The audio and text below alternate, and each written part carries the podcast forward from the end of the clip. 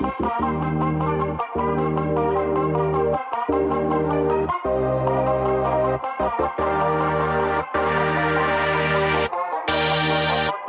welcome to the 128 podcast. I am your host, Tommy West. Today on the show, a guy who loves coffee. I cannot express that enough. In fact, if you didn't know that he actually produces music uh, based on all of the things we talk about today, you would think that he is just like the owner of Starbucks. So we'll talk about all that stuff. Plus, we will talk about music, and this guy is very busy in the studio. He is awesome to talk to, a lot of fun. If you are a coffee lover, you're going to love this. This is MAKJ.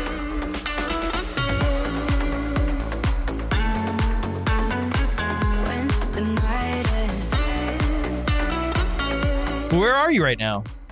I'm in my house in uh, in Vegas, sitting in a, uh green bubble chair. It's kind of like a green screen, but not really. Yeah, but what, wait, how high are the ceilings in there? Jesus Christ. Oh, I know they're fucking high. Mom, the meatloaf.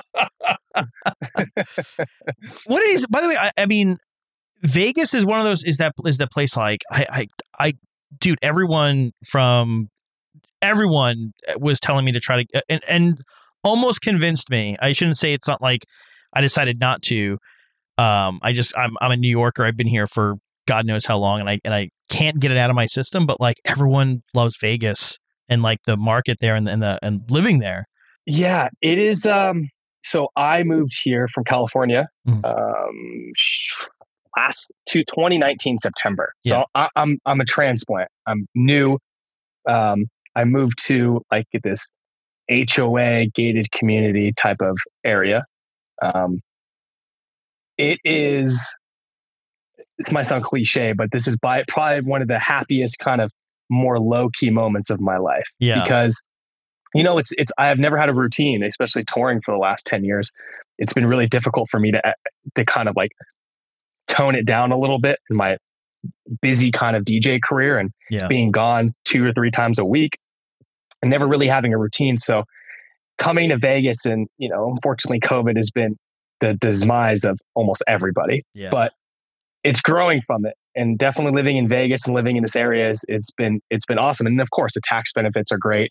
It does get pretty hot in the summer, not Yeah. gonna lie. Yeah. It was kind of it kind of hit me in the face like a wet waffle, but yeah. it's uh it, it's if if that is the only issue about where I live, hey man, first world problems. Yeah.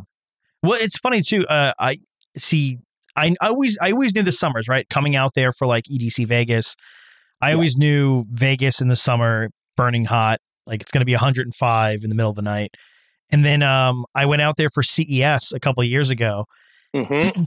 I don't know any better. I'm just like it's the desert, and so like I just packed short sleeves like I'm wearing now, and and came out there, and they're like, oh no no, like it it does get colder here. It's not it, you're in the desert, but it's desert cold, and I was not prepared, and I I didn't know. So, but is how is it this? Because the weather Oh, everywhere it's is cold. crazy. It's cold, Tommy. Yeah. It is it is cold. I mean, I'm currently looking at snow on top of these mountains over here. It is um I'm sitting in here with a Patagonian. Yeah. shirt. I look like I look like Marv from Home Alone right now, dude. So it's get it gets cold. I mean, Yeah. the weather is the weather is bad for about combined with crazy hot summers, about five months of the year. Yeah. It's bad, but most of the other time it's really nice. It's pleasant, but it's Yeah. also very windy here.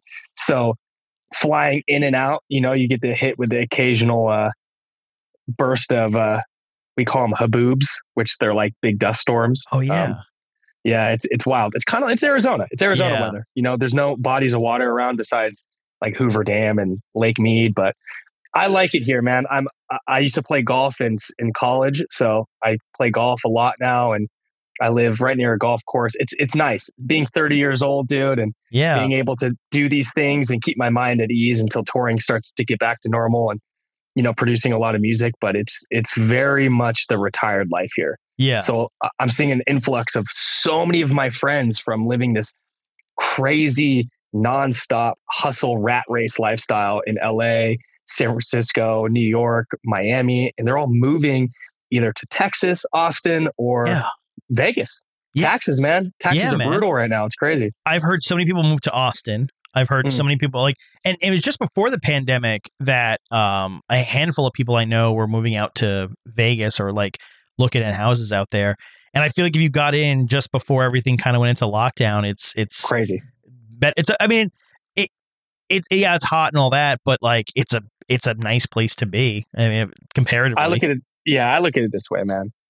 First world problems if it's hot. Like, come Yeah. on, there's other horrible Yeah. places to live, but is it worth the money to move out here? Of course. If you're spending, you know, I was I'm fortunate enough to been able to have worked as hard as I have been and been able to buy my own house, but I'm literally spending as much money on my mortgage as I would be paying for state taxes in California. It's a no-brainer. It's literally no-brainer. that's crazy. It's nuts, bro. It's Yeah. absolutely like my mortgage actually was outweighed by the California state tax. Like it's That's insane. it's mental, man. And especially if you're like, you know, I have a couple other businesses that I run, you know, like a couple retail places and you know, I do uh, some restaurant stuff and it's the rent is so much cheaper and I feel like it it really also you see the energy of the people when they're when they're not having to spend, you know, $6,000 a month on rent yeah. you know what I mean? You could see it. They're they're more a- they're able to go out and have a nice dinner and not have to be worried about strap for cash because it's fifty dollars a park down the street. You know what I mean? It's it's crazy. It's I, I'm blessed. I'm blessed to be here. I'm blessed to have made the move when I did. And you know, you can't. I wasn't a genie in a bottle. I didn't know there was a pandemic coming, but I luck, dude. I got Yeah. lucky. Wait, wait. I. I want to know about this because like this this now this peels back so many other layers. You you own some restaurants? So yeah, my parents have always been in restaurants when I was a kid, and Yeah. um, I've always been obsessed with cooking, and definitely been traveling a lot to figure out like what I don't like and what I like. And Yeah. um, did I I've opened up a coffee shop, and that's been really fun. Um, it's just been something to keep my mind at ease because, Yeah. as you know, you want to. I micro obsess with a lot of stuff, and a lot of producers can hopefully relate with this. But when you produce music 24 hours a day, and you make music, make music, make music, and then you go tour and you go play that music, it gets really routine after a while, Yeah. and you start losing that like almost aha moment that you're supposed to be getting when you Yeah. have these oh wow that feeling that I get when I do these things, Yeah. and being able to you know venture out and do other things and do a lot of pro bono stuff and helping other people. It's it's that feeling that I've missed, and COVID's definitely made me realize, hey, good gets good in the world, and I, I'm a firm believer on karma, and it's been fun, man. It's been really fun doing these things with my friends and you know, Yeah. kind of keeping keeping busy, keeping busy. Yeah, what's crazy about that too is, I- and I've talked about this a, handful of times, but like one of the things I always lean back to is uh, the guys from South Park, like Matt, Matt. I think it's Matt Stone or Trey, I think it's Trey Parker.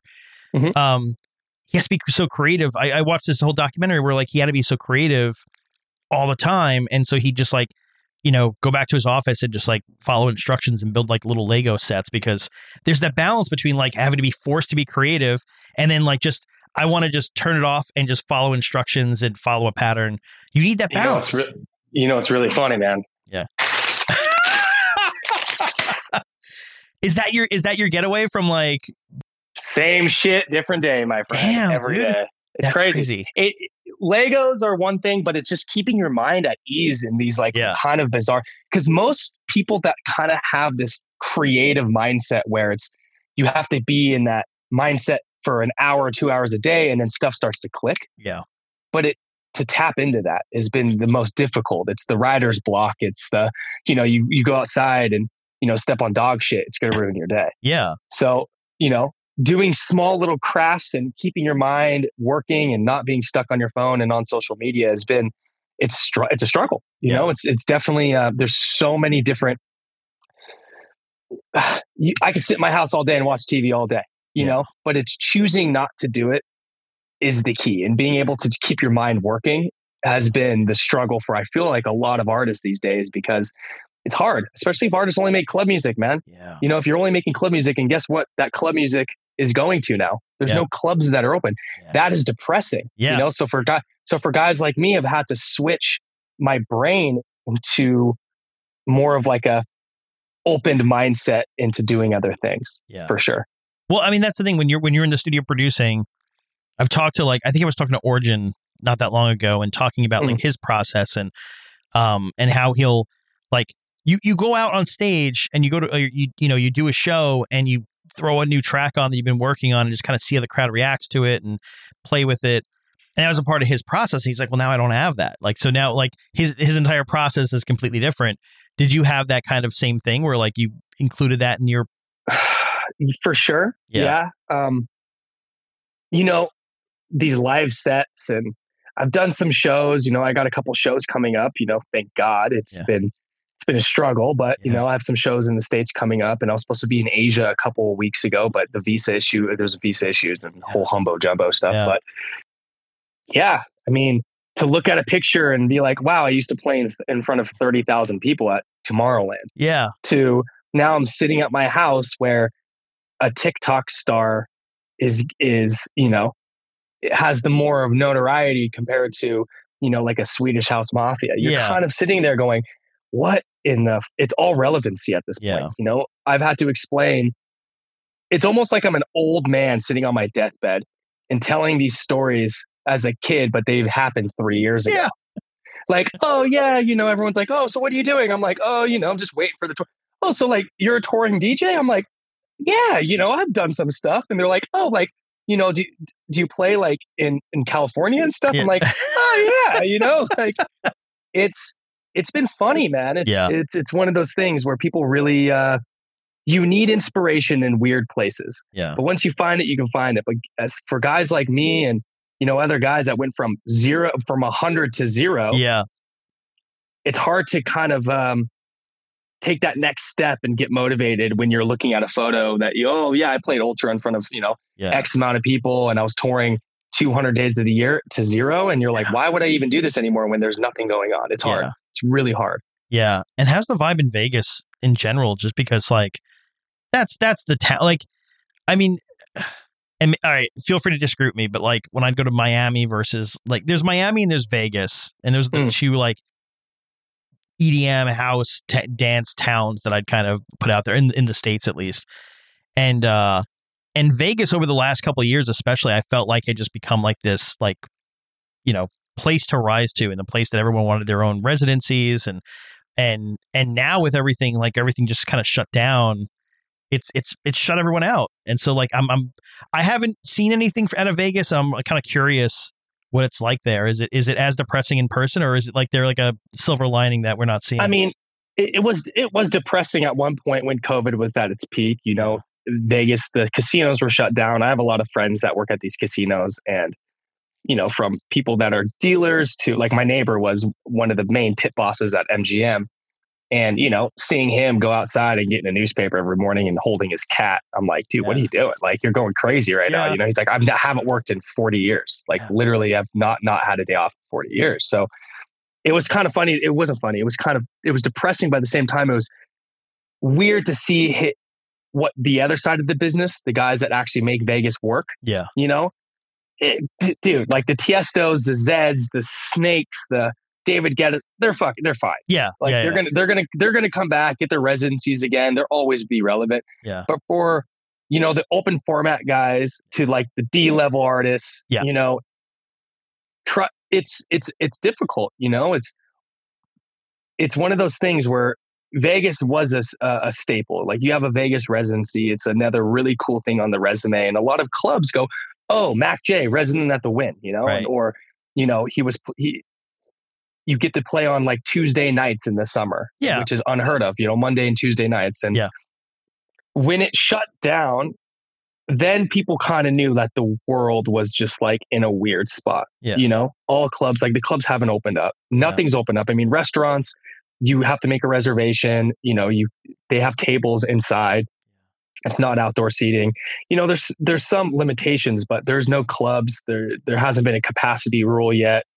Um, but hopefully, in the next couple months, uh, the mayor or the sorry, the governor yeah Sisolak has put out like maybe April would be the time that these clubs start opening back up and yeah Vegas starts to get back to normal because it's it's really scary because most of the people that live in Vegas and especially in the kind of the residential areas, they all work at these casinos.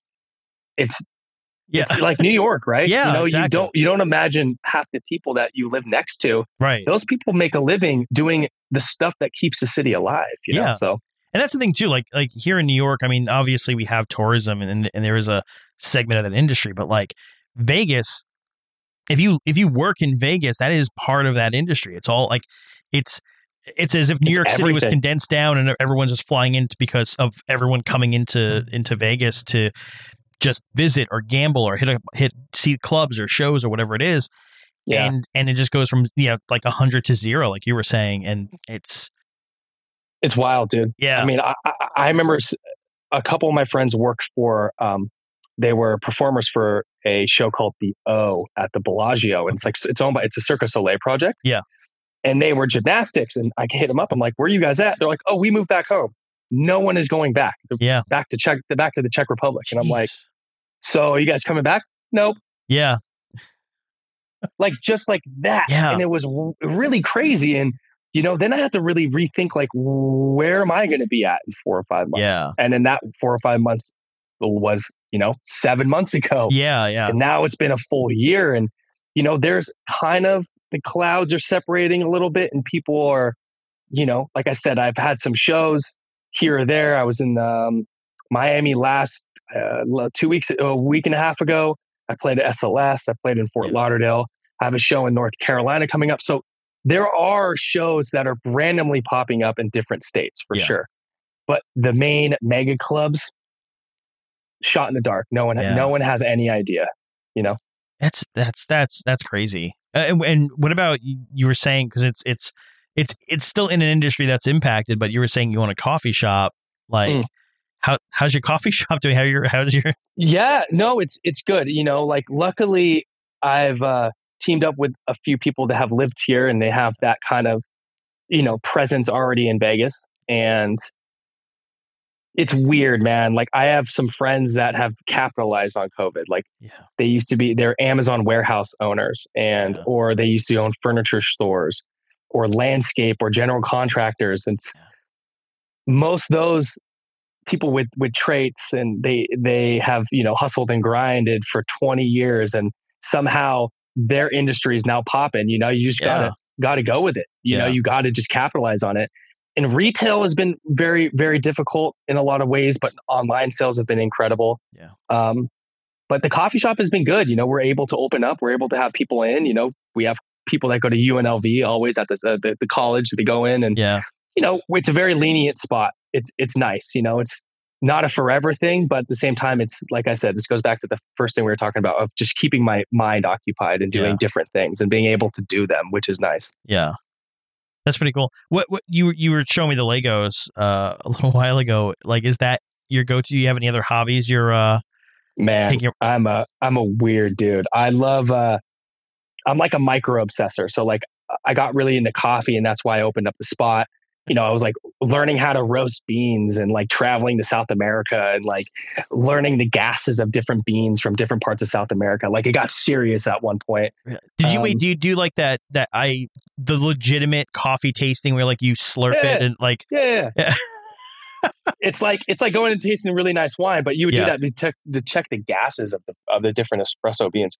But yeah, you would do that. You know, it's it's like anything. You want to get to that ten thousand hour, uh, the ten thousand hour rule in Mhm. any job, and that's when you're considered a professional. You Yeah. know, it is what it is. Um, what else have I really been into in the last year? I got really into skydiving. That was kind of Really? wild. Yeah, man, it's really accessible out here. I got my skydiving license when I was, when I was living in San Diego, and then when I moved out here, one of my really good friends, shout out Matt Jaskell, he owns this company called Go Jump Las Vegas, and he was like, "Dude, just come out, you know, like." yeah make a couple songs for make a couple songs for the the flight school and i'm like hell yeah Yeah. trade you know so traded him some beats and was able to jump out of a few planes man Wait, wait. So I I have a friend of mine who's into it too, and so you have to start off and you're like strapped to like an instructor, right? And that's yeah so you do tan- you do tandem starts and then Okay. one day if you want to decide you do a, like a quick school and you and you qualify a couple times i was my my family's always been in the aviation. Yeah, So I've always kind of been able to grab on the gra- grab onto like the random stuff like wind directions, you know, yeah, where I'm at in the sky if I ever get disoriented, you know, sh- weird shit like that. Yeah. It was easy for me to pass a test, but you can literally jump two or three times and then be like, "All right, you ready to jump by yourself?" Here. Really? I thought it was like I Yeah, thought it was more advanced than that. It was always like explained to me like you're strapped to a guy and then and then eventually you have to like graduate to that. But I didn't realize that Yeah, yeah, kind of like yeah. yeah, as long It's- as you feel quick. good. You- yeah. You can make it as quick as you want to. Oh, I didn't know, know? that. Yeah. Yeah, it's like, hey, 50-50. You live or die, buddy.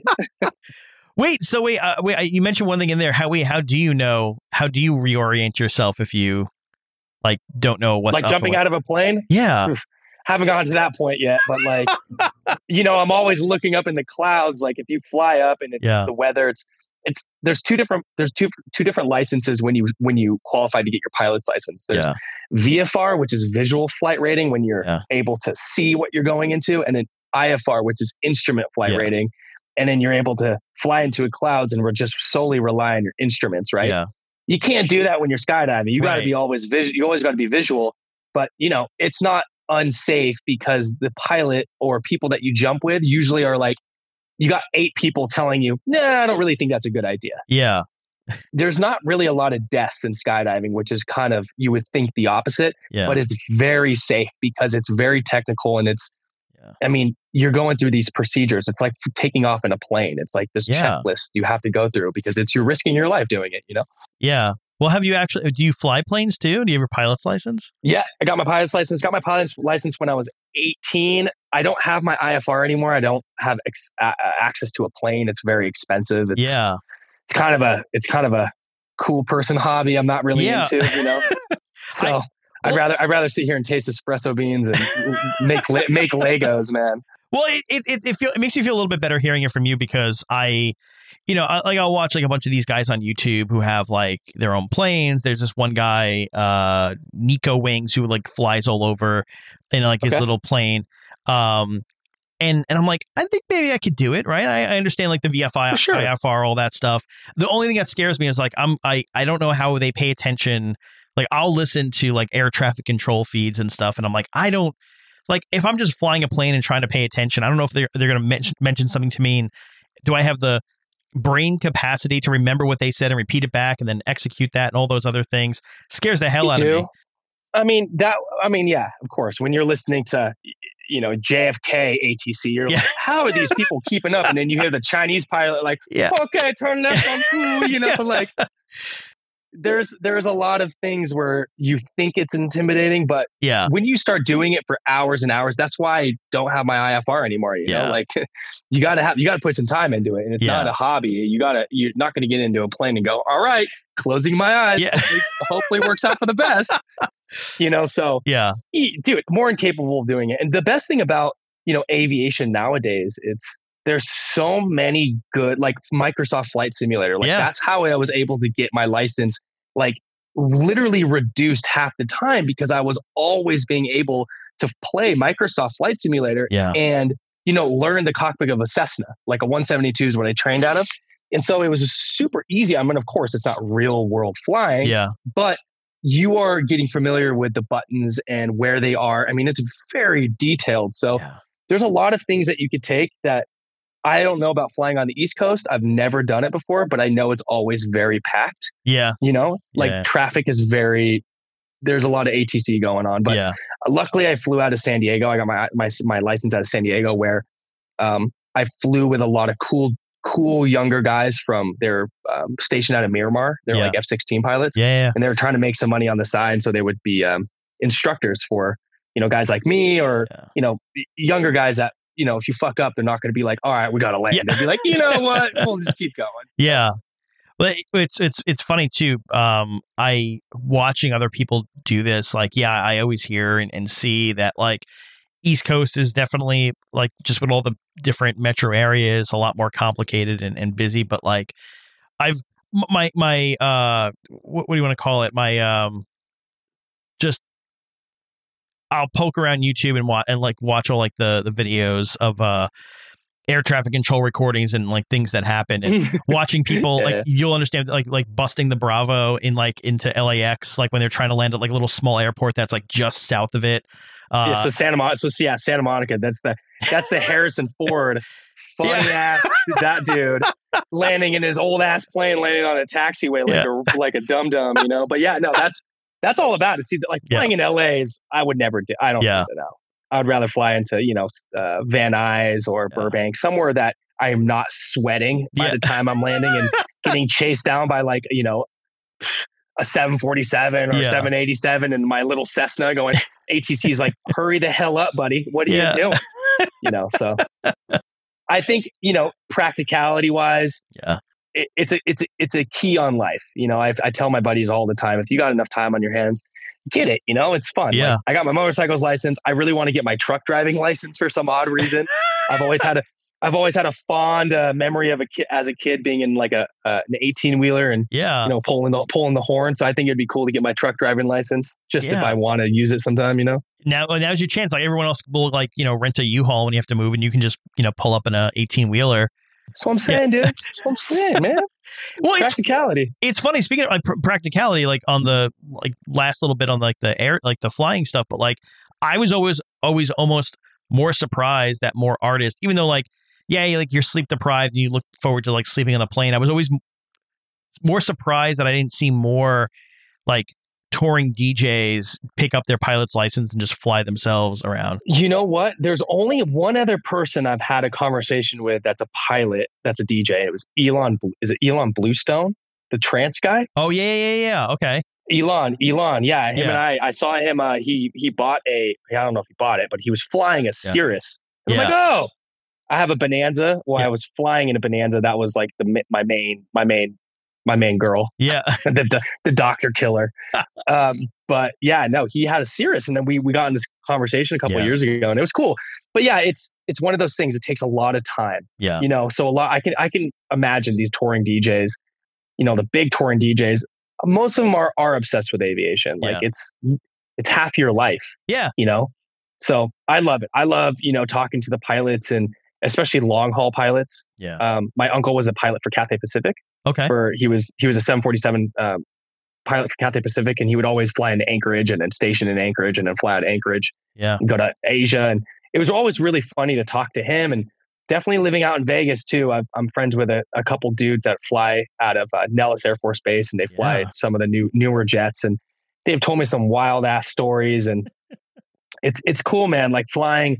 If I wasn't doing what I uh, what I've kind of set out myself to do for music in the last ten years, being a pilot would definitely be up there with a career path that I Yeah. think I would definitely take. But it's um it's a cool industry, man. It's a really cool industry, and you meet a lot of really, really cool people. Yeah.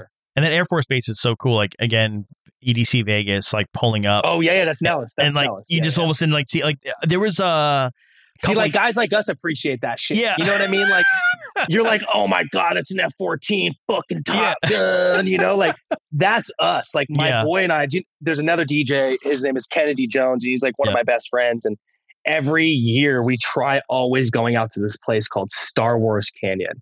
And Oh, Star know, Wars, yeah. Ca- yeah, it's Star Wars Canyon's like a looky loo for a lot of aviation geeks, you know, Yeah. AV geeks. And we stand out there, and a lot of these newer, it's where they train a lot of the Nellis Air Force guys or Edwards Air Force. Yeah. They train because it's very middle, uh, it's like training in Afghanistan. Yeah. It's like that same kind of those conditions, and you're flying through, you're flying, Yeah. flying through these mountains, and you're in, you know, uh, F 16, F 18. You know, it's Yeah. badass, dude. It's Yeah. really badass. Yeah, well, I remember um, I was I literally just got onto site at EDC one year, and I was going to the go kart through the tunnel, come out the other side, and uh, all of a sudden the they were taking off. They were running a drill or something, but they oh, were that's called that's called Red October, dude. Red October. Fuck, yeah. but Oh, no, no, red flag, red flag, red flag. That's Okay. badass, man. And they're just hitting badass afterburners. Mm, yeah. and it's just and like they're all lit up and you- and at that point it, like you know it, the sun's setting over the desert and all you see are these like two little blue cones of afterburner just Oh, yeah. flying through the sky uh, badass, bro. yeah. That is some shit. I go out there, I do the, I'll go out there and sit out there with a cooler, yeah eat a tuna sandwich, and watch these dudes. It's, uh, I, I want to say it's red flag. Yeah, it's Yeah. red flag. It's when, you know, a lot of these other um, countries come in and they do training exercises with the U.S. yeah So like the Italian Air Force, the French Air Force, Yeah. the, the British Air Force, they'll all come with all their planes. The Yeah. German Air Force, like it's badass. Dude. Yeah. it is so tight, really cool um, dude. Small, small. It's like, see, this is the thing. You're in the plane. You're in the planes, and you're not in the plane. yeah it, it, it's up. always it's it's it's interesting to me and it's also way out of reach to ever like get behind uh get behind the stick but it's super interesting to me and and and you know it's I mean, I wouldn't say that, man. Like, I know a lot of pilots that start. I mean, I don't know how old you are, but I know Yeah. a lot of pilots that started out in their early to late 30s, man. That Yeah. are you know they. I'm not saying a fighter jet, but Yeah. regional stuff. Yeah. Maybe flying for maybe flying for Delta or something. Yeah. You know. I mean, well, the, the thing the thing for me is I look at these guys and like uh uh you know there's like the like the little plane like the little Cessnas that you train on, which is essentially like like an old Jeep. You know, like it's like you pull this Oh this fuck that! thing An old and- Honda Civic. Yeah. the s- slowest planes, man. Like yeah I think we would top out like at 110 knots, yeah and that was like big downwind. like you got like terrible, just a bzzz, yeah. fun. But now you see every all the new all like the new planes, and that's what I'm like. Uh, I, you know, and, and you have to you have to go through it, right? You have to you have to learn in the in the old Cessna for, that's you know been there since the you know the the 70s, and uh, but like the newer planes were like it's it's like you know iPads across the entire console, and the thing basically flies itself, and it's all computerized. It's Yep. it's a jump, but it's a I'm like, I want to just get to that part where it like it does most of the stuff for me. But that's obviously like you know you're skipping a few steps. You yeah, but you got to you got to learn on the, all Yeah. that. So because because you know if all out. The Cessna has the practicality of if you are in a pinch, yeah, all the instruments will be working because yeah, they're they've literally been i think majority of them are magnets and steam pressure yeah, you know what i mean like it's classic Yeah. shit you don't want to rely on a garmin when it's Yeah. a battery you know what i mean Yeah. it's like driving a new car yeah. you always know the 1960 cars will last a lot longer than the 2015 Oh know? yeah. Well, it, it was. I was watching a video of some guy, and he was like, you know, these guys like put GoPros on every corner of the inside of their of their uh, cockpit, um, and was going up with his family. His wife's in the in the co-pilot seat, and his kids are in the back. And as he as he's you know like just making his way on on takeoff, he's up in the sky, and all of a sudden you can see something's wrong. And what you later find out is that the throttle stick for his engine the cable snapped, right? Because it's literally a cable that connects the Hmm. little handle to the actual throttle on the engine. But in perfect, you know, Cessna safety feature is when it loses tension, it goes full throttle instead of, you know, no throttle. It doesn't drop you out of the sky. So now the guy's like in the sky and they're getting his engineer on the or his mechanic on the on the um uh on the radio so he can talk to him and like fuel mixture man and that's Yeah. how he's able to bring it down yeah and then the guy just had to figure out like all right well you have no choice you just have to you know um land it at full throttle and just kill the throttle like when you feel right and just land it and and uh but it was like super interest, interesting to watch something like that and then you cut to the other guys who have like you know l- uh, essentially like little lear jets that are like you know like two like two person cockpits and like it you know it's it's all completely computerized Yeah, it's one of those things, man. Like I- I've I've flown in a single engine, uh, a single engine jet, and, or sorry, a single pa- a single pilot Lear like that, and with another co-pilot, and you know, one engine goes out, you got a split second to make a decision. You know, it's it's a lot. You know, Yeah. especially like you get like a Beechcraft, a dual prop, turbo prop, like those are always sketchy as shit. Yeah. But you know, it's just always training the right way, having a good instructor, so you remember going through every crazy situation more than once, yeah especially like doing stall checks, you know, doing procedures that you might never have to be in, but if you are, you're not going to get flustered because that quick decision, you know, flying, like I said, flying isn't just like a, a weekend hobby. yeah Like it, it's it's a once or twice a week, yeah five or six hours a day. yeah You know, it's a commitment um commitment. But wait, I, I, I, I we're talking a lot about like flying and stuff. I want to know more about the coffee stuff because that's like super interesting to me about like what the coffee learned. the, the coffee shits man it's it's i always tell people this if you're if you're into coffee Yeah. save up and buy a really good coffee or an espresso maker because or like a really good drip system because you're spending six to eight bucks every single time on like a milk drink when Yeah. you go out to get coffee and it's like okay coffee but Yeah. once you start making your own you're like wow okay this cost me let's say the bag of beans was eight dollars 18 bucks Mhm. milk cost me like six dollars it's like 70 cents per coffee and you can have as many as you want a day Yeah, you know but it's that extra it's that extra step that you get yeah you could save some money but man you can dive deep into coffee like Yeah. I, I don't really have a lot of vices like i don't really drink a lot of alcohol like i'll have my occasional beer or some Yeah. wine or something i don't do drugs and coffee's one of those vices that I love. I, I love waking up in the morning. I love my whole my whole get down setup. Yeah, wait, I want to know Um, what the setup is.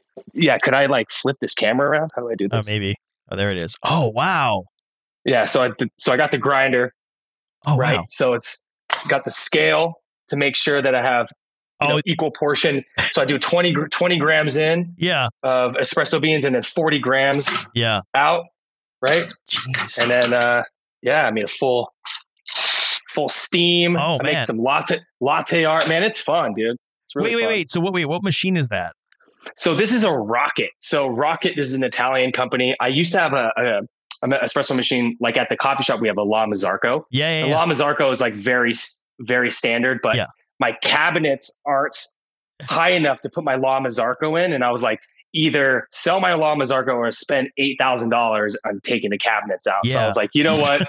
I'll get a coffee maker. I don't need to be a Mister yeah. Coffee Man, and I got something just as good. It's stainless. I like it. Matched my this, and then matched Yeah. my. You know, it's fun, man. It's really nice. Yeah. Wait, well, what's the what's the thing on the right? Is that a, a, a tamper? Oh, this is a no. This is a uh, this is a a sparkling water oh sparkling water machine. Yeah, yeah, yeah. yeah. Oh, I save in? a lot of save a lot of money on that bad boy too. damn. You know, it's it's funny. I'm like I drink a lot of water. I'm drinking like in a, a bottled Essentia water, um, and I thought about getting um, uh, they have like this is like the reverse osmosis water, and you Oh, can yeah. get that Hell for yeah. your for your system at home. And I was like, maybe I'll just build that into my countertop and, and get that, so I don't have to keep buying bottles. It might day. be expensive. It might, you know, initially be expensive, but if you're Yeah. going to the gas station every day or you're buying stuff off of Amazon and you're like, wow, my monthly expenses for for water are like 150 bucks. Yeah. It's a, no- it's a no brainer. Like Yeah. I just fill this up with tap water and I put it in a sparkling machine and yeah. it's like gourmet sparkling water. You know what I mean? Yeah, wait. uh, So wait, I want to know something because this is what I, I I never fully understood. So you were you were measuring like down to the grams your your your the ground coffee after you Dude, I'm, grind just it. I'm just gonna make a coffee. Okay. I have it. It's a like cool little setup I can Yeah. get here too. Tell me if you can see this. yeah. Okay. I see it. All right. So it's like some POV shit. I got to Yeah. take this out. so basically, what I want for my espresso is I want to have a uh, basically I want 20 grams of espresso in. You have to have a you have to have a scale. A scale will be your best friend because you're not wasting a lot of espresso beans, right? Right. So I know I gotta I gotta this is a portafilter, right? So Yeah, this yeah. is what the so there's two types of there's a, plenty of different types of portafilters, but my portafilter I use I use a bottomless one. Yeah. Because I'm able to see the espresso come out and if it's an equal it's a better pour. It tastes better. Ah, Okay. It's- here's a a nozzle. Yeah. Okay. I've Um, seen that. Yeah. So th- these are classic and also these are a lot cleaner when you're Yeah. making 50 to 100 coffees a day at a Yeah. coffee shop. Um, because it comes out of the nozzle. This one, if you don't tamp it right and you don't level it right, Mhm. it starts spraying everywhere and it's not Oh. right. So it's Yeah. not really a uh, practical thing when you're doing commercial coffee, but at the house, it's it's Yeah. nice. So wait, wait, wait, Um, but wait. Before you continue, what? Because Yep. it, it on the bottom of it, it looks like a like a you know pasta strainer basically. But like Basically, yeah, it's yeah. it's it's it's a it's a micro strainer, right? So okay, you put the coffee in here and it strains it out. I'll show you. I'll be able to bring the camera around. You Yeah. can see the drip out of it. So I so I know that I got to weigh my portafilter. It's 523 grams. yeah, Level it out. I'm looking for 20 grams of espresso in. here. okay. And then when I pour, I want 40 grams out. That's with liquid. Wow, okay. So it's double. Yeah. Okay. Um, most coffee places, when they cut budget, they do 18 grams, so 36 grams out, 18 Huh. grams in, 36 grams out. Um, I, I like 20. I like the stronger espresso. yeah, So.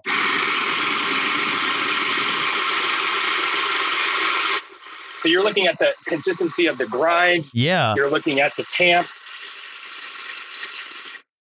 Okay, so exactly 20 grams. So yeah. this is what it looks like right now, right? Yeah, so yeah. I'm gonna do it like I'm gonna do like a.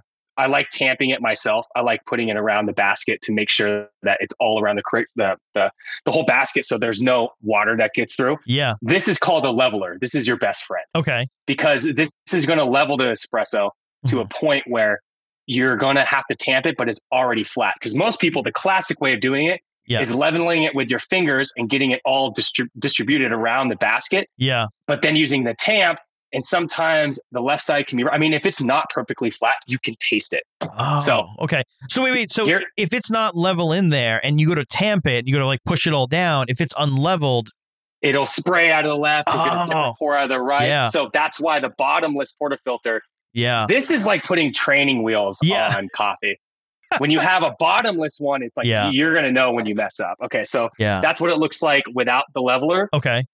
So I put the leveler down, give it a couple spins, and now it's perfectly flat. Oh wow, that is perfect. See? Yeah. So they didn't come out with levelers for maybe like five or six years ago. It's fairly new, but Yeah. it's kind of like a, a new hipster thing for speed. Yeah. So a lot of like classic espresso, like, you know, espresso teachers, they were like, Yeah. I hate levelers Yeah. because it doesn't give you it doesn't give you the feel, but screw Yeah. that. Like I'm over that. So the tamp, I've done hundreds of tamps, so I kind of know what the, Yeah. the pressure is, but it's usually about 50 pounds of pressure. Uh, put it in the put it in the, the nozzle. Take your cup, yeah. weigh that weigh the cup because you're gonna want to see what the, the the weight. Remember, 20 grams in, Yeah. 40 grams out. So now come down here and I'll show you the pour. Now you Oh, can. oh, oh. Are you there controlling the pour manually? Uh, I mean, there's a there's a there's a it's just a pressure, so it's a water Yeah. pressure. You see how Oh wow. right? It's like it. Yeah. It's like I don't know to describe it. It's like of Ghostbusters. Like it's just like that. Exactly, exactly. So that is a, a pour you want. You want Yeah. all the corners to come in equal in the middle, and that's just having good distribution. yeah. Okay, so 30 seconds. Now I, I wanted 20 grams in. I want around 40 grams out. I'm now at 31. 31, so yeah. it's a it's a it's a shitty pour. Yeah. But But wait, wait, wait. So this is the question. This is the question I, I was gonna I was gonna drop there next. Was what happens if you go under or over? The like if you, it- overshoot can or taste the difference. undershoot. It's like a, it's like the struggle. So I Okay. adjust. Now I know because I just put this bag of beans in. Yeah. I made like a few coffees. Some of them are good. I just maybe have too much pressure on the tamp. Okay. But to alleviate that kind of if I put too much pressure or not, I'm going to Yeah. just take the grind and going to make it uh, less fine, so it's a faster pour. Because I went, I always go for 30 seconds. 30 seconds is always, Okay. you know, 20 grams in, 40 grams out, 30 seconds. That's like standard. Gotcha. So I know that it's 31.8 30 seconds. So I know if I make the grind a little bit coarser, yeah. it's going to now pour faster because it's coarser. Gotcha. Yeah, yeah, that was that was my question. Is like if, if you if you're aiming for forty grams, do you just keep pouring if it takes a minute and a half? Like just keep no, no, no, no, no. You need to stop at 30 seconds because then you start then you start straining the beans and then Oh. you can taste it. When you have like Starbucks is notorious for over burning their beans, Yeah. meaning that they do too long of pours. yeah. They never get a they never get a grind. It's always just kind of it's it's mass produced coffee. That's Yeah. why they love putting shit in it because it just tastes like burnt coffee. I'm a guy that like I take pride in knowing that my coffee is always going to be like I always buy this one company. Don't Yeah. tell the place I work. Don't tell the place I work at, but it's literally this company. It's called Vesta, and I love it. It's great. And I, I, saw, I saw the Whole Foods logo on it. Does that mean I? Yeah, like- yeah, yeah. They, they, the crazy thing is they were able to partner in with Whole Foods because it's Yeah. a local brand. Yeah. They they roast out of Vegas.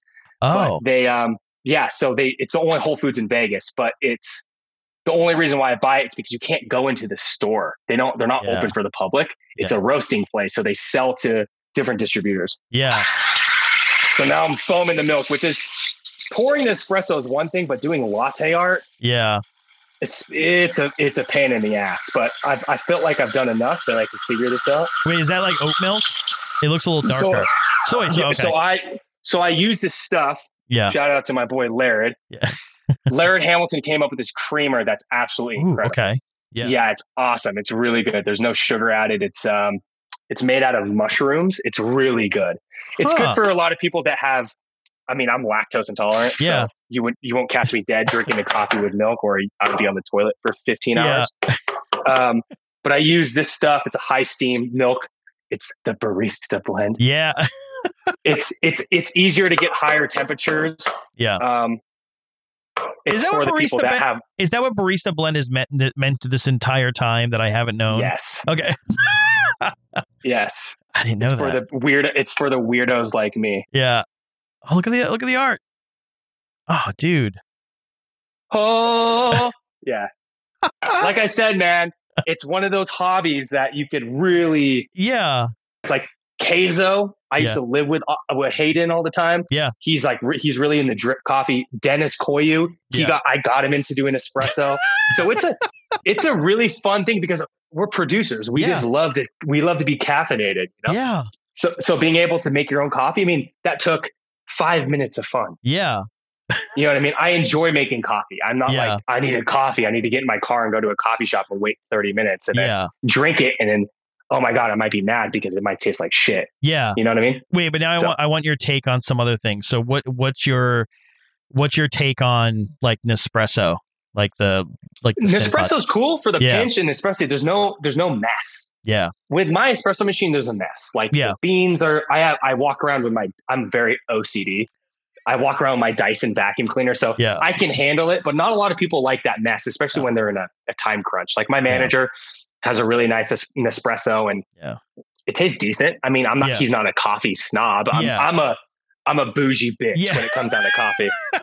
For, Well- I'm sitting here drinking my sparkling water and my espresso like a dickhead. But no, no, no. So wait, wait. Here's the no, because I, I love, I love this. Right. This, this is like my favorite. This is why like half this podcast, like we don't even talk. Like it's all EDM DJs and producers and shit like that. I- I- Well, we don't we're, gonna, we're, gonna, we're, gonna, we're gonna cut this real close. Yeah. I had a song come out called Promises on Armada. It's out Yeah. now. Get it on Spotify, whatever. I had Green Light Armada. Cool.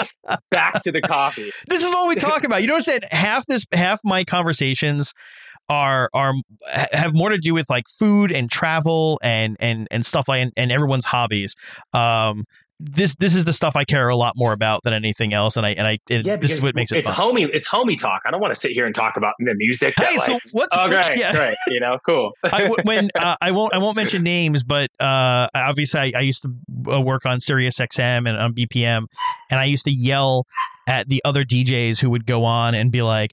Uh, we'd be at like festivals and they'd be like, "Hey, so uh, what what are you gonna play on stage?" And I'm like, "Who cares? Everyone listening is gonna know in three seconds. Stop asking Yeah, that yeah, yeah. question." It's like, hey man, have you ever shit your pants in a hotel room before? you know what I mean? Like, Yeah, what was the worst? What was the worst time you thought you had diarrhea before you hit a plane? Like these are the I, I've man like Tommy. I've been doing this for a, a long Yeah. time, and I always love getting conversations like this because yeah, you know I'm a normal ass guy. I Yeah. have some weird ass hobbies. I like Legos and I produce music. Like Yeah. I, I'm a normal dude. Like Yeah. I, I, I'm like everyone else. It's not like I'm going to sit here and be all snobby. Like let's just talk about the brand and be like, fuck off, fuck off, dude. Like I'm not to do that shit. Like I, you know, like fuck that. Let's talk about aliens. You know. Dude, you know, no, no, honestly, like some of my favorite, and this is what like was to go way back. Like this was the the genesis for this podcast in general was like I sat and talked to Bassnectar for like an hour about his new fascination of like watching football that he had never watched before, and getting into that. And I was like, yeah, let's talk about football for like an hour. Like that's that's that's more interesting than than most things. And like, yeah, obviously, like Eh, we're all into music, and and that's what you do. That's your day job. But like, yeah, I want to I want to like this stuff is more fun to me because like to that point like how passionate you are about like coffee like i'm like that's where like my next question was going to be like yeah okay cool so like when you're at a festival or something or like you're you're somewhere that's not home where you have your cool setup how do you like how do you make coffee that's the closest It we'll get to talk about fucking rough, dude. Yeah. it is rough. But contrary to Yeah. this, I have found some incredible. So my my goal every time I travel, Yeah. is I always go to a local coffee shop. I like supporting local businesses. Yeah, yeah. You know, I, I'm part of it. My parents have always done it. Yeah. Excuse me. I'm not a guy that will go to a Starbucks or a Dunkin' Donuts. Yeah. Like franchisees, go for it, have fun. I love supporting the local businesses. So when I go into coffee shops, I always buy, even if it's shitty, even if it's bad, I always buy some sort of trinket. If that's coffee beans, yeah yeah if yeah, that's a cup, if that's a, a some merchandise, like yeah. every time I go. So when I travel, Australia was the only place that I was not disappointed every single stop I had on my tour with coffee. It was fucking phenomenal yeah every every coffee shop was so good and it was like they just do coffee right yeah china china and australia do coffee right yeah you know I, you know i've gone to germany i've i've been all over europe and the coffee's okay, but the co- how coffee is drank over there is Mhm. it's a lot different than the states. Yeah. It's a lot different than Australia. Yeah, you got the cap- cappuccinos, you have Yeah. you know X, Y, and Z, the fancy drinks, but it's more of a um, it's more of like an after an after drink of a meal. Yeah, Right. yeah, Coffee, coffee in Australia, it's I, I would sit at a coffee shop all day. Yeah. just like the sounds of them making espresso, the steamer, the people talking, like it's a vibe, it's Yeah. culture, you know. So we've tried to infiltrate that setup in the states, and yeah, I really love it, man. I really love I, coffee is one of those things. It's not just like I like the taste; I like the process. Like yeah, that to that to me was yeah. it's fun, and I like showing people that. I mean, Yeah. of course, if I could go get in a plane right now, it'd be like, let's go fly around. You know, but it's a lot cheaper. It's a lot cheaper to do this shit. You know. It's a lot more of an accessible hobby. It's really funny you mentioned Australia though. I had um an old boss of mine um was Australian and Yeah. we met up and I we were I was in San Francisco and he was like, "Hey, I have a place to take you to." And it for what it's worth, it, it is a chain, but it's an Australian coffee shop chain. Blue blue bottle. Yes. Yeah. Yes. And and and the thing is like i had i had coffee from there i was like and i didn't even notice right because there's there's blue bottle and and then there's another one that just sounds exactly like blue bottle uh uh i I think. Blue Bottle. I, I don't want to know if Blue Bottle's Australian, but they're out of LA. But there's a lot of Australian people that go to Blue Bottle, so I Yeah. might be I might be mistaken here. But no, Blue no. Bottle, yeah I like Blue Bottle. yeah I know what the one you're. ta- I know what the one you're talking about. Hold on, was it this logo? You're gonna die. Please Yeah. tell me it was this. Oh fuck! I gave the beans to my mom. Hold on. It was it. it, it is was a blue. It was a blue logo, right? It was a blue and white logo, and it looked like a. It looked like a like a nautical sign. They have them a lot in New York. Ah, like they're really Yeah. really good in New Blue York. Stone. I've been to a couple. blue, Blue stone. Blue Stone. Yes. Bluestone Lane. Yes. Yes. Yes. so Bluestone wait Lane. wait so the good, difference good is co- good coffee, dude. Good Yeah. coffee. I like that coffee. that's what i was saying and i was blown away i was like whoa and- and the thing is i've been to blue bottle right and blue bottle Yes. Blue Bottle is is fine, right? Like I, I they're they're good, but the thing about Blue Bottle because they'll they'll like I went to Blue Bottle once and they're like, yeah, like the difference with these beans is like we lay them out and they they give you an entire backstory to the bean, which okay, fine, but Bluestone. It, it all it all comes down to how it sells when it touches my tongue. Bluestone Coffee, uh, Bluestone Lane, which was the Australian one, and they had like a whole wacky menu of of like how they do coffee. They- Avocado toast and shit like that. Yeah. they, yeah, they put they put vanilla ice cream in coffee instead of instead of milk as an option, and I was like, what? Yeah, Um, Yeah.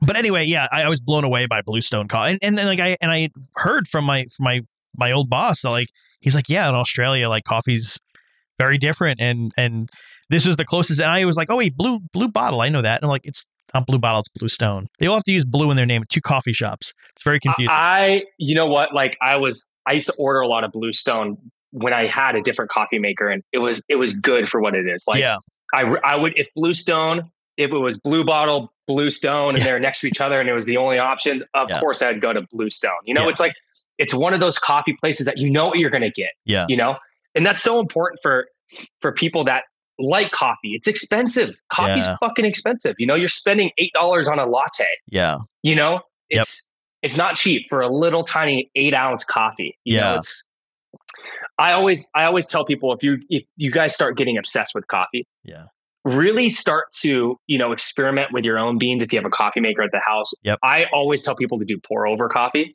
Pour over coffee is the best way to learn kind of like how different coarseness of the Yeah. grain the the, the beans are. Um, but order cortados. Cortados are a shot, one shot of espresso and uh, milk foam. So you're not getting. I could fuck up on this really bad, Yeah. like this this cappuccino, Yeah. because I'm putting milk into it. yeah, yeah. So it's like even if it's burnt, I'm like, oh, it tastes good because the milk outweighs the flavor Yeah. of the coffee. Um, but if you're just doing straight up espresso, and that's how I was trained, you know, going Yeah. and roasting my beans, and Yeah.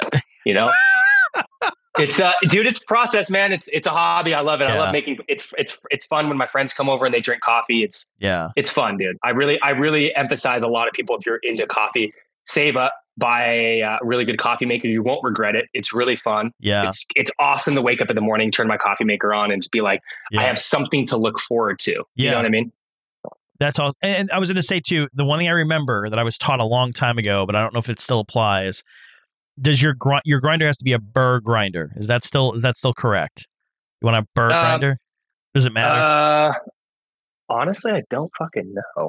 a burr grinder is that burr grinder? Is it Is it be, uh, is the blades that no, it's not to? the blades. Like, and that was what I was told. Is like the blades will, will if you use if you get like a cheap grinder that uses blades, then the blades will actually heat up, which are like slightly like heating up the beans as they grind them, which is Well, a no. I know we have a burr grinder for the pour over stuff at the shop. Okay, It's a yeah, bi- it's a big industrial one. You it's like the hopper is massive. It looks like a cone. yeah, yeah, yeah. You know, but I I think my my uh, grinder is a burr grinder, but I'm using it. I turn it on. I'm using it maybe four times a day max. yeah, yeah, yeah. So you know, every time I every time I take my beans out of it, or Yeah. when the beans are done, I'll take off the burr. I'll clean it out. So you know, I've had some jams, and it's not fun. You get Yeah. you get a bad you get a bad espresso bean that's like a rock. Yeah, It's not fun, and it tastes like shit. So yeah.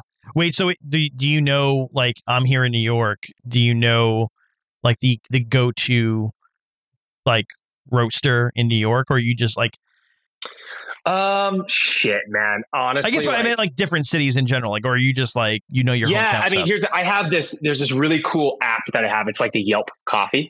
Um, no, I'm not kidding, dude. It's awesome, especially when you're in a pinch. yeah, Um, it's they do like really boutiquey coffee shops. Yeah. Like you know, that's how I found out about Bluestone. I mean, it's not boutique; it's still Yeah. franchise, but it's good enough. right. But there are usually a lot of um, smaller mom and pop stops, and Yeah. I'll send you. I'll send you that uh, app. I forgot what it's called, but it's like Yeah. it's weird. I haven't used it in like a fucking year. Yeah, COVID, but exactly. Yeah, um, yeah, it's cool. I don't. Hopefully that it's still half the places are still up. You know, yeah, but um, it's been fun, man. Like I really, really enjoyed coffee. It's like not just coffee, like weird small stuff like that. It Yeah. keeps your mind doing proactive stuff to keep you busy, to learn about it, to read about it.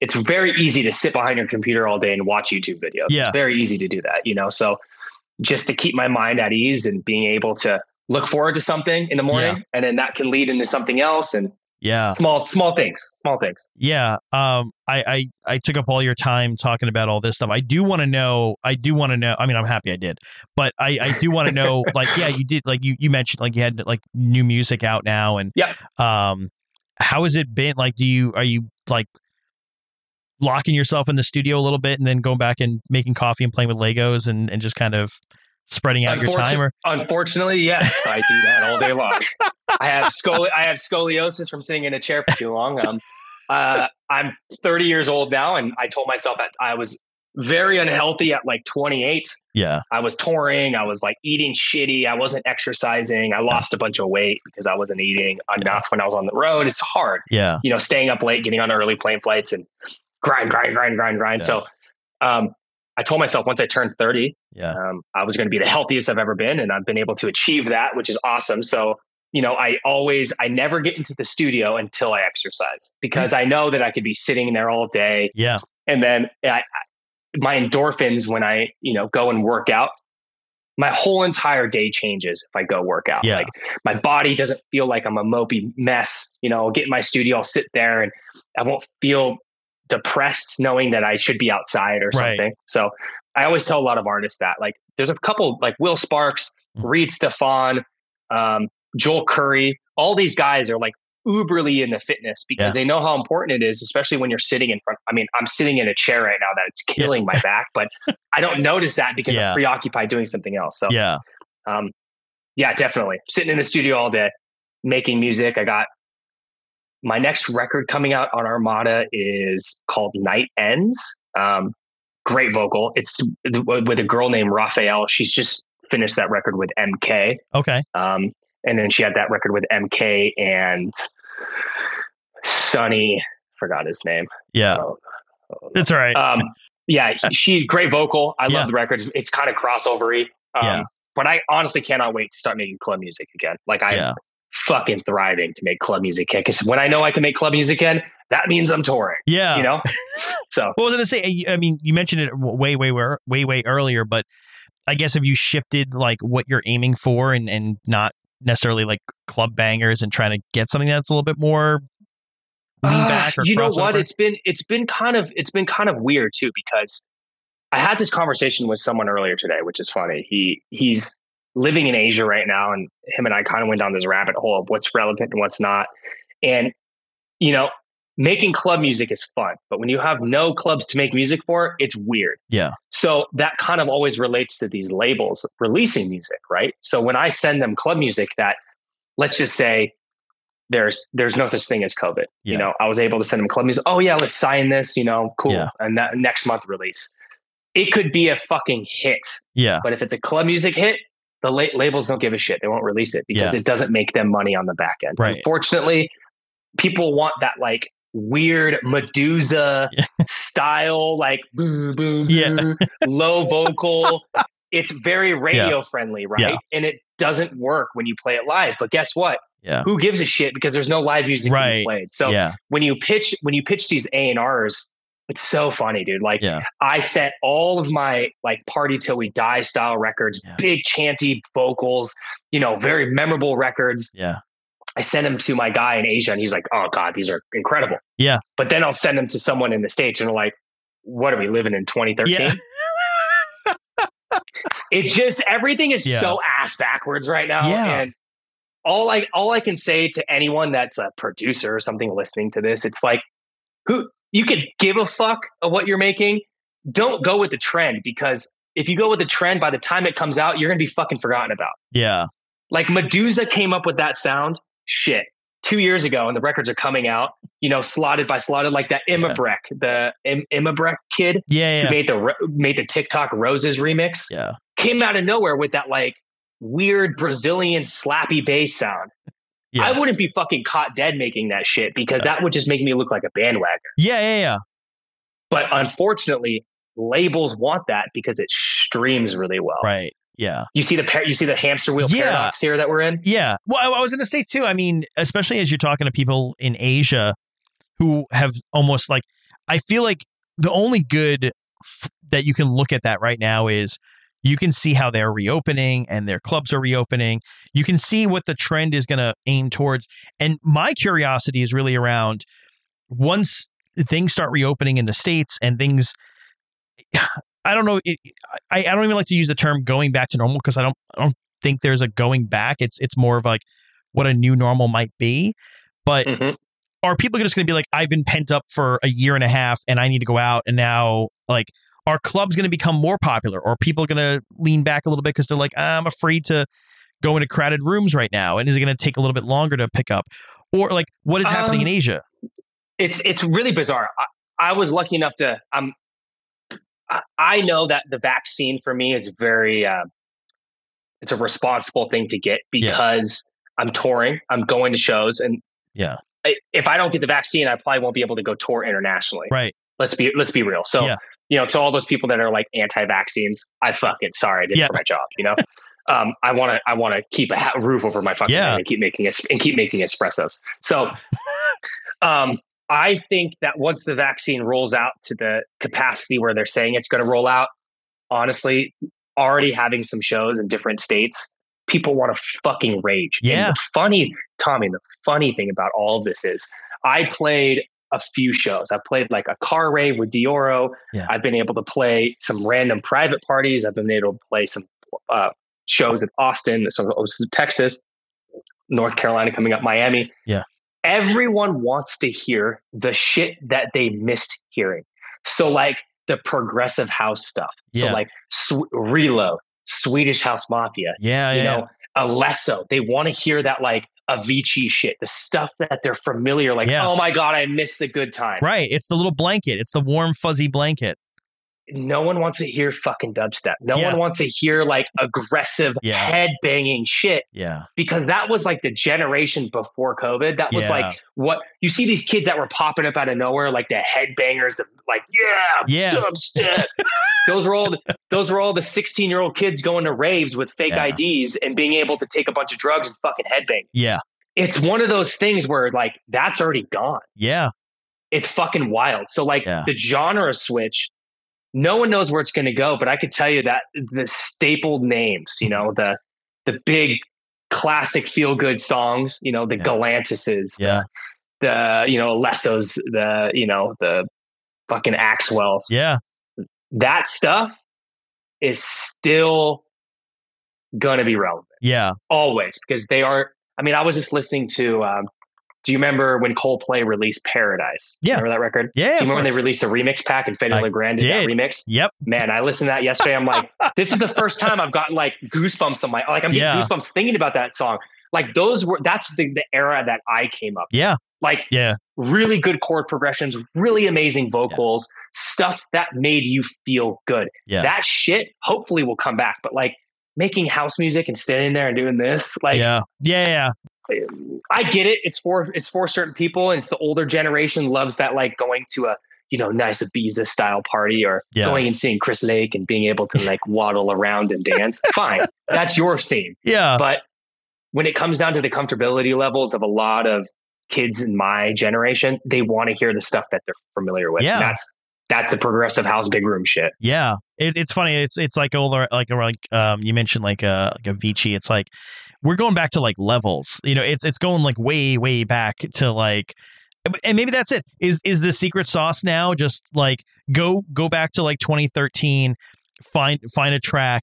And then just make a remix of it that doesn't take you too far away from it, and that's that's your new you know secret sauce for for 2021. You know, it's it's crazy too. Like, I, it's fun to always produce different styles of music. Yeah. I like it. It's fun. I do hip hop. You know, I'll make alternative style music. I'll do big room. I'll do like current relevant UK house shit, Meduza style stuff, and I'll like sell it to people. Or you know, it's fun to always keep your brain. Oh, I can do that. Yeah. Or oh yeah, let me try that. Let me see how easy it is. But Yeah. it always comes down to the vocal, man Yeah, all about the top. It's all about the top line. You could have the most basic ass song, but the person, excuse me, the person that I always look up to, Mr. Calvin Harris, that Yeah. dude, you go in his discography, you go on his Spotify, you're like, oh, this is called timeless classic. yeah, These are like, you go back to when, uh, uh, like the Motion album when he had like yeah. Florence and I want to say Florence and the Machine. Yeah. No, that was, what was that? What was the album when he had Feel So Oh, Close? Like that uh, album? Was, I, I can see it in my. It's it's the one when he has the uh like the He's sitting in front of a brick wall on the street. Oh, that one. Yeah, yeah, yeah. I know. I, I get him confused. I, I've listened to the the the, the um, Sweet Nothing over and over and over again during this, like, just to get myself out of like, ah, shit. Yeah, remember those times? Remember like early Calvin Harris? This is my fucking Yeah. point right here.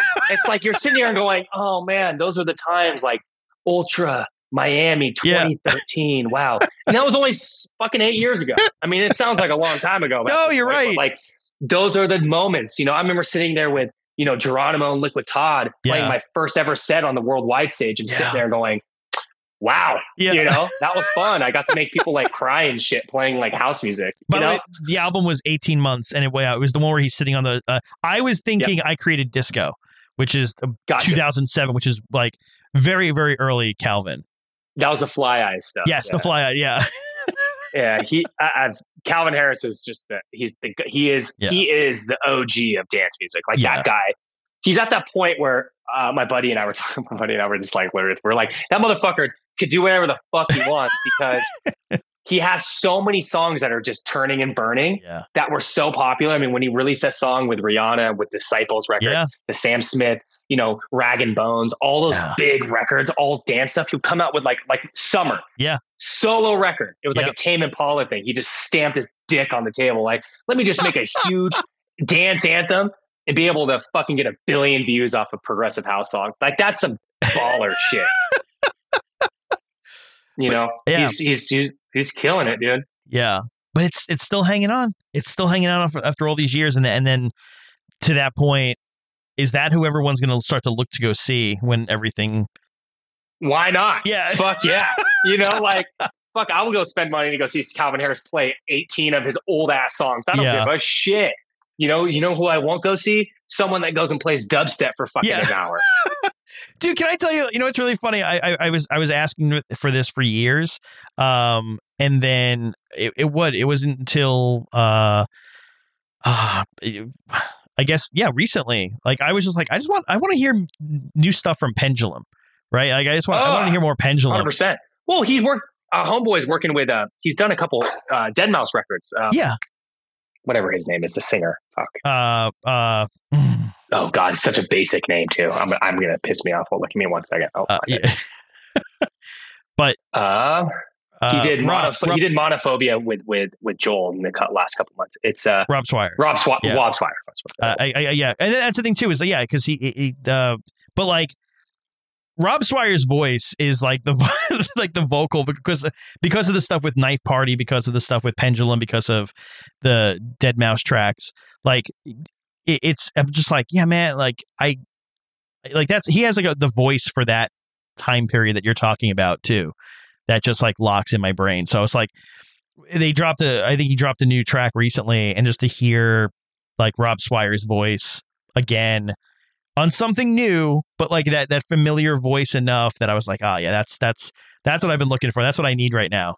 Dude, I remember growing up on Ghosts and stuff. I remember watching AM play right after Joel at Hard 2010 yeah. or some shit. Yeah. And was like, what is this style yeah. of music? You know? So I love it, man. It's uh it's gonna be a, a bizarre year. Yeah. It's going to be um hopefully that people will have still the same amount of respect as when music comes out. And there's, yeah.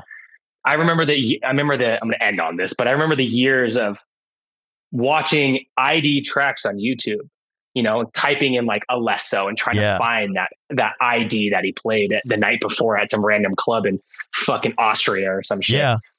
That's when music was like, what is this sound? And yeah. how can I make it? Yeah. Nowadays it's like, yeah. let me just go on a let me just go on Beatport and see what what's yeah. hot and and download a sample pack and make the same shit. It my, sucks, yeah. but it is what it is. My it's biggest like consumer consumers at its finest. My biggest regret, and and it all comes and this is this was like to tie it all together felt like an end of an era at the time, and it was. Um, biggest regret was uh, I I was at I was working at SiriusXM, and someone said, "Hey, you want to go uh, see Swedish House Mafia at MSG?" And I was oh, like, God. Oh, and I know what, what, what how what? Dude, I remember watching the fucking live stream of that. This is when live stream was like yeah. new for EDM. Yeah. And when they played, oh God, that Nari & Milani song, Atom. Oh, yeah. that was, I was sitting there as like a young producer going, yeah. every moment of that, like the lighting, just yeah. like everything about that show was just, that is Swedish House Mafia, yeah. you know? Yeah. Well, that was the thing. I didn't get to go and I and I sat watching it at home on the live stream, and I was kicking myself while watching the live stream at the same time as you, and just being like, "Why didn't I go?" And then, I mean, I yeah, yeah, it's wild. I love it. Biggest regret. Um, I mean, hey, it, it is what it is. You know, you'll see. It. Hopefully, they'll come back and do this like magical tour, yeah. like they've always said to do. But you know, it is what it is. Wasn't that supposed to be Coachella last year? Wasn't that what it was? Or was that? But, but yeah, Swedish yeah. House Mafia. Yeah. I, I, saw him at Coachella 2012 or 2013 when they were at Coachella. Yeah. When they did the laser show. Yeah. Best moment in EDM history of my life. I was standing middle crowd and it was like, holy shit. Yeah. uh, dude, uh, yeah, I, I'm way over on time, but thank you so much for uh, talking to me and teaching me about coffee and, and bringing me back to that that those years. That was that was that was those are my years too. So for what it's worth, we get to we get to share that. But uh yeah, it's been a lot of fun. Anytime, bro. Anytime. Of course, man. Thank you for having me. Appreciate it such fun talking to that guy. Uh, one of the most fun interviews I think we've had on this podcast. Thank you to MAKJ. Uh, thank you to the team at Armada for helping set that up. Thank you to my producer Dale. Thank you to our editor Steph. Uh, if you don't subscribe to the 128 podcast yet, go do that right now. Spotify, Apple Music, or wherever you get your podcasts. I'm Tommy West. I'll see you next time.